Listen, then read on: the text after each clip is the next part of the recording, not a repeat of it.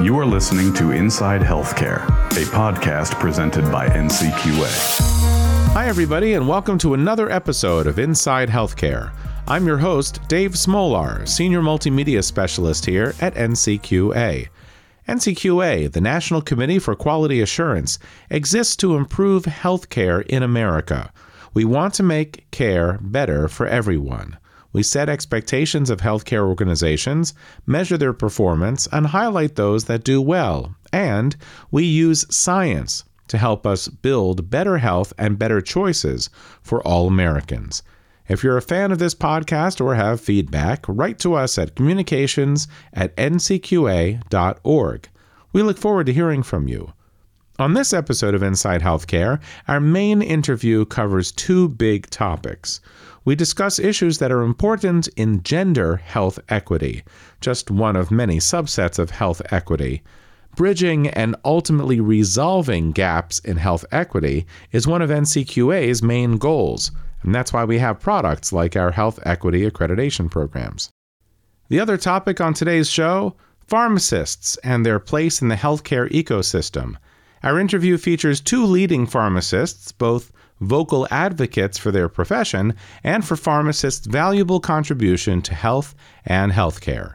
For this interview, recorded live at NCQA's inaugural Health Innovation Summit in November 2022 in Washington, D.C., my guests were both board certified geriatric pharmacists. Both represent Consana, a Texas based pharmaceutically centered healthcare company helping change the face of MTM, medication therapy management, steering pharma providers away from traditional one size fits all models of business and models of care. Lisa Morris serves as Executive Director of Clinical Services for Consana. She's also an FASCP, that's a Fellow in the American Society of Consultant Pharmacists. Before that, she was Regional Pharmacy Resource for a large skilled nursing facility corporation, where she was responsible for optimal clinical outcomes, utilization management, regulatory compliance, and interdisciplinary education. Lisa's on a mission, she says, to elevate pharmacists as key members of the interdisciplinary team by focusing on medication optimization while creating a healthcare environment that fosters innovation and excellence. Karmen Stephens is Vice President of Clinical for Consana, where she is responsible for the strategic direction and clinical development. She's an executive level pharmacy thought leader with more than 20 years' experience in a variety of pharmacy practice settings.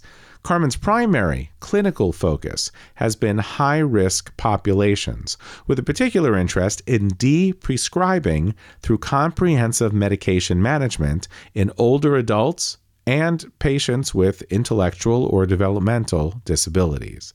In this interview, you'll hear Lisa and Karmen talk about pharmacy, as well as the seminar on gender equity and gender care that they presented at the summit. And you'll learn why it's important, pharmacologically and otherwise, that care not be restricted for people suffering from gender dysphoria or going through gender transition. Lisa Morris and Karmen Stephens, welcome to the summit and welcome to Inside Healthcare. Thank you. Hello. So, you did a seminar today called Bridging Gaps and Improving the Care Experience for Transgender Individuals with Comprehensive Medication Management. There's, there's a lot to unpack within there. Um, and uh, it's, it's, for us on the show, it's a unique experience to have pharmacists uh, and somebody representing pharmacists on the show. Uh, we haven't had that voice yet, uh, especially in these terms. So I'm grateful to have you here and, and hope you'll have an opportunity to come back in the future. So, in your presentation at the summit this week, you discussed medication management and pharmacists as a resource for people going through transition or seeking gender affirming healthcare. Why did you choose this topic? Why focus here on medication management for transgender individuals? Well, it, it was really ex- sort of an easy decision. We we know that this is a, a really great forum for this sort of topic. Uh, this is what we do. Uh, we we manage medications for people all over the country, and a lot of those people just happen to be transgendered indi- individuals. Uh, and so we thought it was a timely topic. We thought that it was something that people aren't really talking about. And so when we started really looking at it and putting it together, we thought, wow, this is a really great audience that we could share our experiences with and maybe help others build a more inclusive, culturally competent healthcare organization or program, you know, whatever somebody else is looking for. So we just thought we could share our experiences that way. Agreed with Karmen. I will say um, this is becoming more and more relevant to us as we talk with patients across the U.S. Um, and we're learning as we go, and so we wanted to share what we've learned. Um, it's such a, a critical process and such a gift to be able to talk with folks as they're transitioning. So I want us to think about if we're specifically talking about people with transgender care going through whatever they're going I, am not even going to say transition going through whatever they're going through. Right. Um, their patient experience is beyond unique. It's not just that it's unique uh, it's it's threatened in a lot of places as well so we talked offline about how a simple one-on-one phone call between a client or even a patient and a pharmacist can make a big difference. But focusing on the patient experience for a transgender person, tell me how things are right now in, in the US for transgender patients from what you've learned and experienced trying to receive pharmaceutical care. Historically there's been some some trauma and some you know some places that that maybe you know this population wouldn't be welcome or wouldn't be recognized and so we talk about this in our our, our presentation how this population has largely at, times maybe even not gotten the care that they need. So this has really caused gaps for them as a, as a population. And so maybe that's led to poor outcomes, increased costs as a whole because you know they not only are maybe they're transitioning maybe they're not but there's there's lots of other comorbidities that might exist as well. So these are these are people. So just like every other adult in the US you know 60% of US adults have one or more chronic condition so, you know, if you think about that, well, that applies to this population as well. So there's other things going on that need to be managed, and so if if these if people are shying away from getting medical care because of feeling that they might be demonized or shamed or asked questions that they don't want to answer or misgendered those are those are all very important so i think that the you know, I think it's getting better. I think that when you have conversations like we are having, it's it's starting to get better. I think that uh, we have a, a, still a little bit of a ways to go. I, you know, it's it's interesting to me that I, have not seen anybody really talking about what we're talking about. There's when we started doing research for this this discussion it was a little bit hard to find information. There is quite a bit of stuff out there. There's some good stuff from the Human Rights Campaign and things like that. And there is stuff specific to pharmacy out there, resources and things that you can use as a as a pharmacist or as a as a pharmacy. But still, I feel like the availability of it is not as wide as it could be. So uh, it's it's getting better to answer your question. Well, so Lisa, I think we, I think you just answered a lot of questions, but um, if you could tell us about um, w- what would you advise pharmacists if they're trying to uh, do outreach or trying to work one on one with a, a transgendered person, transgendered patient? Um, what advice would you have for them? Gosh, there's where to begin. Um, I think pharmacists are uniquely positioned um, to deal with folks going through any sort of comorbidity um, along with transitions. Um, just, you know, as a profession, we're open. And so that would be my first thing to say is um, remain open as pharmacists. That's what we're trained to be. Um, remain aware of all the other things that are going on. I think that once somebody comes to you and feels comfortable talking to you, um, we talk about this all the time at work. This this is a conversation, a very personal and meaningful conversation, um, and maybe you tend to focus just on the transition. But in reality, what we need to focus on is the whole person. So that's that conversation. And then we need to have another conversation. That's, I feel like, our mission um, as pharmacists. And our responsibility is then to take that information to the care team to make sure that we've got this person centered care and we have a primary care team that's fully involved so that we get better outcomes and we have a comfort level. So remaining open and taking that message out is important. You know, I, I, obviously you're right that you're not starting from scratch here. You're starting from you know the idea of uh, trying to feel empathy and sympathy for patients. For don't say patients for anybody who's, who's coming up to you um, as a pharmacist. Um, and and there's a lot to there's a lot to build on that uh, you're already dealing with. You have somebody, for example, if somebody comes in and they're asking for a medication and they have some medication, some therapy that they've been on for a while, and suddenly they were prescribed something new for whatever reason. There's a lot of anticipation and a lot of anxiety that goes along with that. And you don't know what's in that person's head. They might be putting on a face for you as well to, to protect themselves. Talk about Consana um, and whatever solutions, I'd say, whatever advice from the Consana side. Um, do you have uh, education programs, outreach programs that you put together in terms of how pharmacists can help um, and handle situations with uh, transgender patients? Yeah, so we first and foremost we we use the the APHA MTM training program. All of our pharmacists go through that. Most of our pharmacists go through that at, to start with. So that that has a lot of really good resources in it just in having conversations with patients and and getting to know them. And so I think that is a very good place to start in having that dialogue and getting patients to open up in terms of motivational interviewing and things like that. So, how to phrase what you're saying and how to uh, do that without causing someone to, you know, to shy away, but getting them to open up to you. So I think those are some very good good tools there in that patient care, patient centered care process that APHA has developed. So that's kind of the the foundation, and then we use some other things as well. There's some uh, AHRQ uh, material that we use, and some some things from uh, PQA as well. Uh, all of those things are, are, very good that we've incorporated into our training programs for our pharmacists.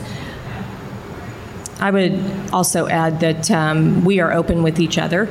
So when you talk with one of our pharmacists, you've really got a whole team of pharmacists behind them.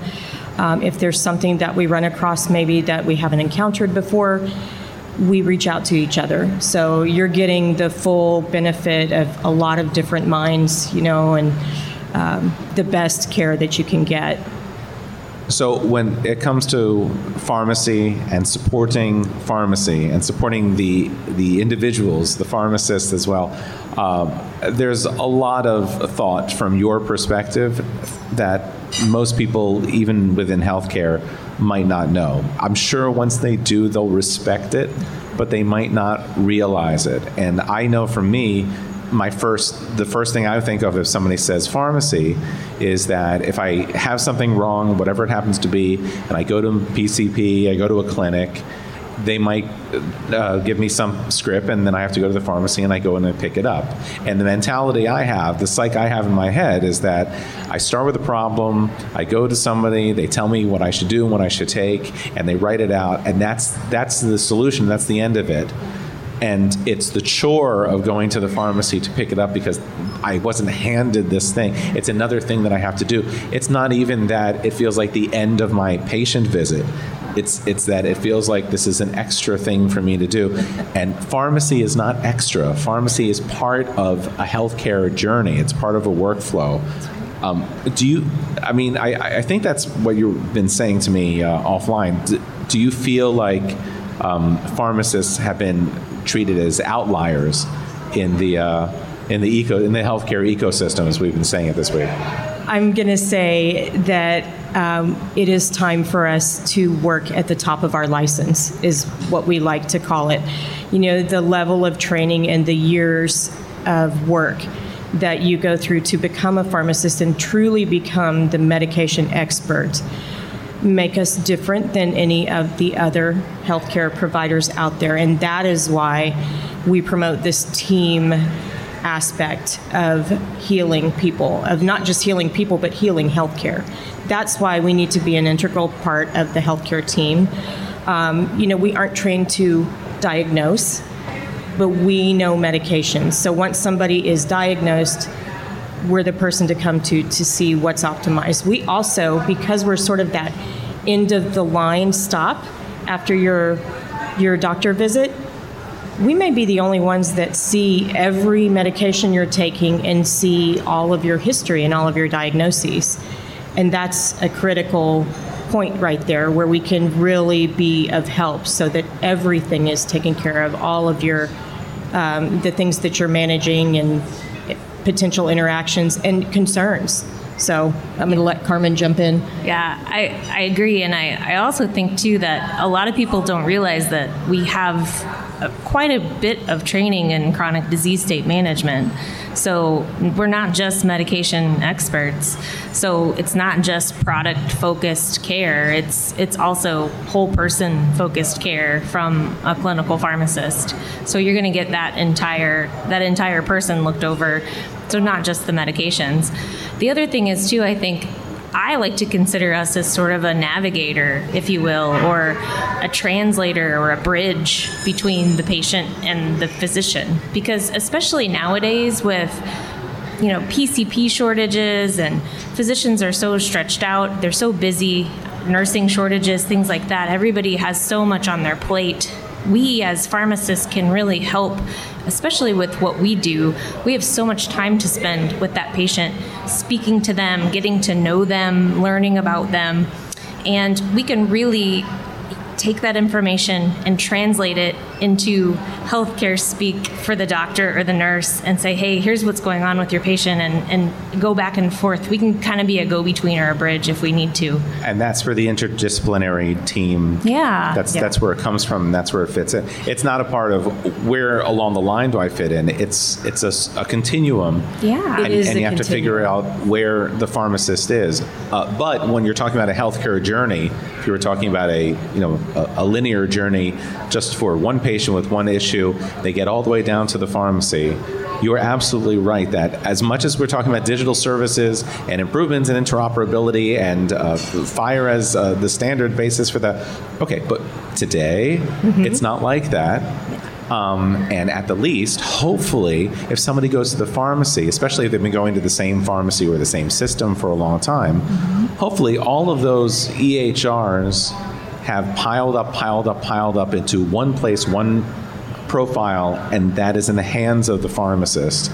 So if you do go to the pharmacist, then hopefully, or at some point, they can look and say, they, they asked you to do this, but then they asked you to do that. They gave you a multi, but then you've also been taking, you know, 5,000 milligrams of magnesium every two hours, and I don't really, I don't think you really want to do that. You know, you'll start seeing spots and pass out and stuff. So they are, um, you know, doing their job, uh, but in place of uh, as a buffer to protect you when other specialists are doing their specialty and pharmacy is doing their specialty and that makes them part of this team and that makes them part of this team where it's not in one direction but you keep referring back to each other and you keep uh, checking and balancing each other That's, I want to jump in there and say, Yeah. yes, that is a critical thing that we feel that we do. You know, comprehensive medication management is a multi step process.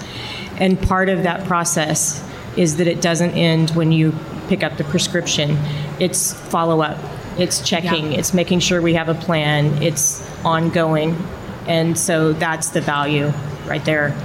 right so Well, and you know, just to even add even more to that, with all of that said, when we're talking about the transgendered individual, all of what we just said is even more important because that person during our visit may tell us something that they weren't comfortable telling their healthcare provider. Or maybe in that 15 minutes of rushed in and out of the doctor's office and, and note taking and and maybe the gender the gender identity was a circle male or female on the chart and they didn't like that or something wasn't right kind of a thing in the office. And so they just didn't really feel comfortable about it. And so they didn't really want to share everything. But during our hour hour and a half two hour and so on visit over the phone sometimes sometimes it's over video but I, I, I do feel like over the phone we actually do get quite a bit more sharing that happens because yeah. it's a little bit more anonymous that way and people tend to open up to us after a while gosh i mean we we, and we're kind of Lisa and I we call it playing detective. You know, pharmacists really we are detectives. So we're not just looking at that med list. I've, I've already done that homework. Like before I even ever talk to you on the phone, I've already done all of my detective homework on that med list, and I kind of know what's going on there. But when I talk to you, that's when the magic happens. When you tell me about what's been going on, tell me about your hobbies. So what do you, what, so what do you do for work? And then you tell me little things about how you fell the other day, or you get dizzy when you go up the stairs. And that's when I know, oh, uh oh, how's your blood sugar been? How's your how's your blood pressure been? Are you checking? Are you using your blood pressure machine? Oh, you don't have one. Oh, okay. And that's when we can start to build that whole picture. And it's very much true for the transgender individual too. There's there's a lot of things that we can talk about and, and even coming off of there, we can start talking about hospital at home and remote care and solutions for health health equity that, at the very least, seem to seem to start with rebuilding trust with patients who've lost trust in any kind of medical uh, environment. And a big part of doing that is putting a face on the medical environment and establishing somebody, somebody somewhere is going to establish a personal connection with that patient, and then the patient starts to feel a comfort level and a trust starts to rebuild. Uh, you're absolutely right. I'm going to throw one more question at you. And again, please feel free to come back um, and join us on the show again. So, right now, as things are right now, before they improve and, and before the, the, the state of, of pharmacy improves, you know, in, in terms of being more integrated into the workflow for healthcare. If I'm a patient and I'm going to see a pharmacist, and especially when we're talking about the pharmacist really has to do some qualifying mm-hmm. every time they see a patient to make sure I know the right questions to ask and then stop and listen and to know what to listen. So, in all of those terms, if I'm a patient and I'm walking up to the pharmacist, what are some good questions for me to ask? What's some good information that would be useful to the pharmacist to, to reveal to them um, if, if it comes down to that? I would say the first thing to ask is May I speak to the pharmacist? I have some concerns about my medication. Because right then you're going to catch somebody's notice that they need some time. And that's important. Um, we feel like we do that better than anybody else because we are, this is all we do. So we don't have a pharmacy where you pick up prescriptions. All we do is clinical services. So ideally, I think that's that's where healthcare is going. Right now, something you can do as a patient is ask, does my insurance plan cover comprehensive medication management? If so, where can I call and talk to somebody? You can go to your local pharmacy and ask there, um, but always be open and try to include the pharmacist in your plan and just lay it out there. We love to hear all that. All of us, I think I can speak for everybody in the profession.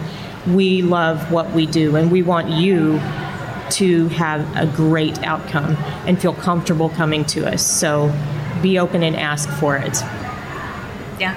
And I would just add, you know, everything that she just said, and then ask when you should be taking your medications.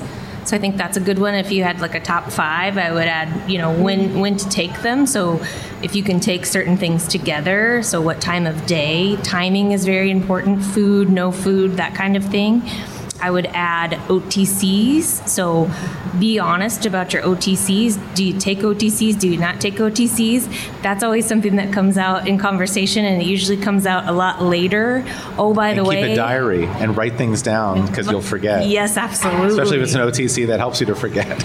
absolutely, yes. I think all that stuff is very important. And yeah, if you have some other things to throw in there, blood pressure is great blood sugar is really great. All that stuff to share with your pharmacist is great. But just keep the conversation going. Say hi to them. Talk to them every time you go in. Have a have a chat with them, especially every time you get a new prescription. For sure, Absolutely. don't miss that. And for just just for clarity, OTC is over the counter. Oh, sorry. Yeah. I always, I always have to throw that in there. I'm and throwing like, around. supplements. I love Yeah. when people talk to us about supplements because guess what? We know who manufactures them. We know which. It's Yeah. important to know what's in them. Is what is on the bottle what is actually in them? How are you going to know unless you talk to a pharmacist? Um, we, we know. So all of that is important, and we, we love to hear that. Yep. Thank you both for joining us on Inside Healthcare. I really appreciate appreciate your, your, your work and your advocacy. It's an important voice that needs to get out there, and I, I, I hope this helps. Thank, you Thank so you. much. Lisa Morris and Karmen Stephens, pharmacists and advocates from Consana, speaking with me at NCQA's first Health Innovation Summit. And now we come to the first Fast Facts segment for 2023. Important bites of info for you to share with colleagues and friends. We observe Cervical Health Awareness Month in the U.S. in the month of January, and as NCQA's HEDIS measures include a measure titled Cervical Cancer Screening, or CCS, I thought I'd share some of the latest statistics on the disease. And we'll have more on CCS to follow. The Surveillance, Epidemiology, and End Results Program of the National Cancer Institute, all of which is part of NIH, reports the following cervical cancer stats. Data from 2019 found nearly 300,000 women in the U.S. living with cervical cancer, and 0.7% of women will be diagnosed with the disease at some point. Also, there were 14,100 cervical cancer diagnoses in 2022. That's 0.7% of all new cancer cases for that year. And of those approximately 14,000 patients diagnosed, the NIH estimates 4,280 deaths from the disease, which would account for 0.7% of all cancer deaths. Recent data show the five year relative survival rate for cervical cancer is at about 67%. Now, according to the American Association for Cancer Research, vaccines targeting the human papillomavirus, or HPV, could prevent 9 out of 10 cases of cervical cancer. The CDC recommends vaccinating girls and boys against HPV as early as ages 11 and 12. So, the good news is we have a vaccine that seems to be extremely effective. It's tested to be extremely effective. But the tough news the lack of public awareness and adherence to vaccination schedules still keeps those cervical cancer survivor numbers where they are. So, to encourage consistent and appropriate screenings for cervical cancer, NCQA developed our HEDIS CCS measure. This assesses women who were screened for cervical cancer using any of the following criteria women 21 to 64 years of age who had cervical cytology performed within the last three years, and women 30 to 64 years of age who had cervical high risk HPV, HR HPV testing, or cervical cytology slash high risk HPV co testing performed within the last five years. Now, altogether, what's the bottom line? Cervical cancer is one of the most common causes of cancer death for American women, but effective screening and early detection of cervical precancers reduces this death rate.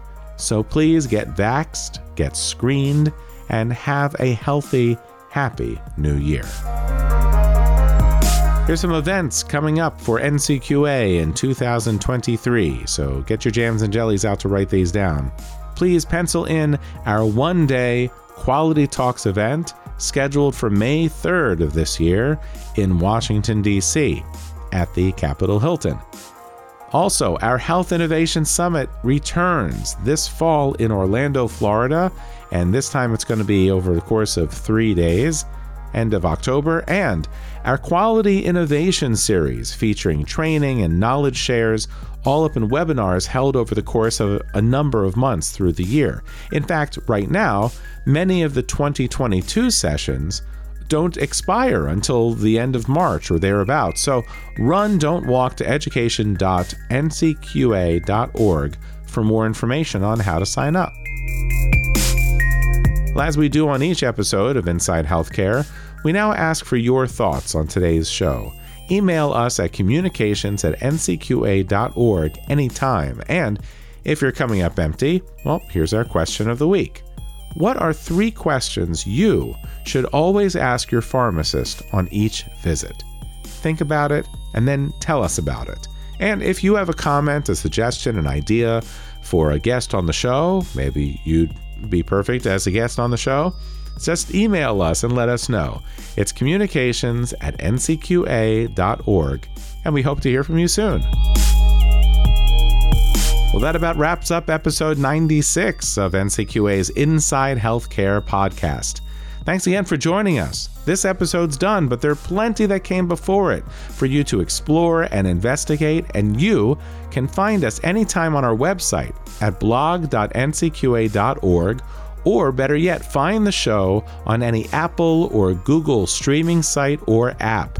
Whether you're downloading the show or just streaming it, please, if you find us, please follow this show. And we need you to spread the word. Help us build our audience by letting others know about NCQA's work. And if you haven't done so already, connect with NCQA on LinkedIn and Twitter. You'll get video promos for this show that can be shared with your friends and colleagues.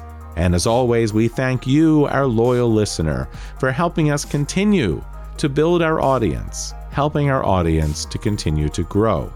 On behalf of our award winning NCQA communications team, I'm Dave Smolar, and we'll see you again, no doubt.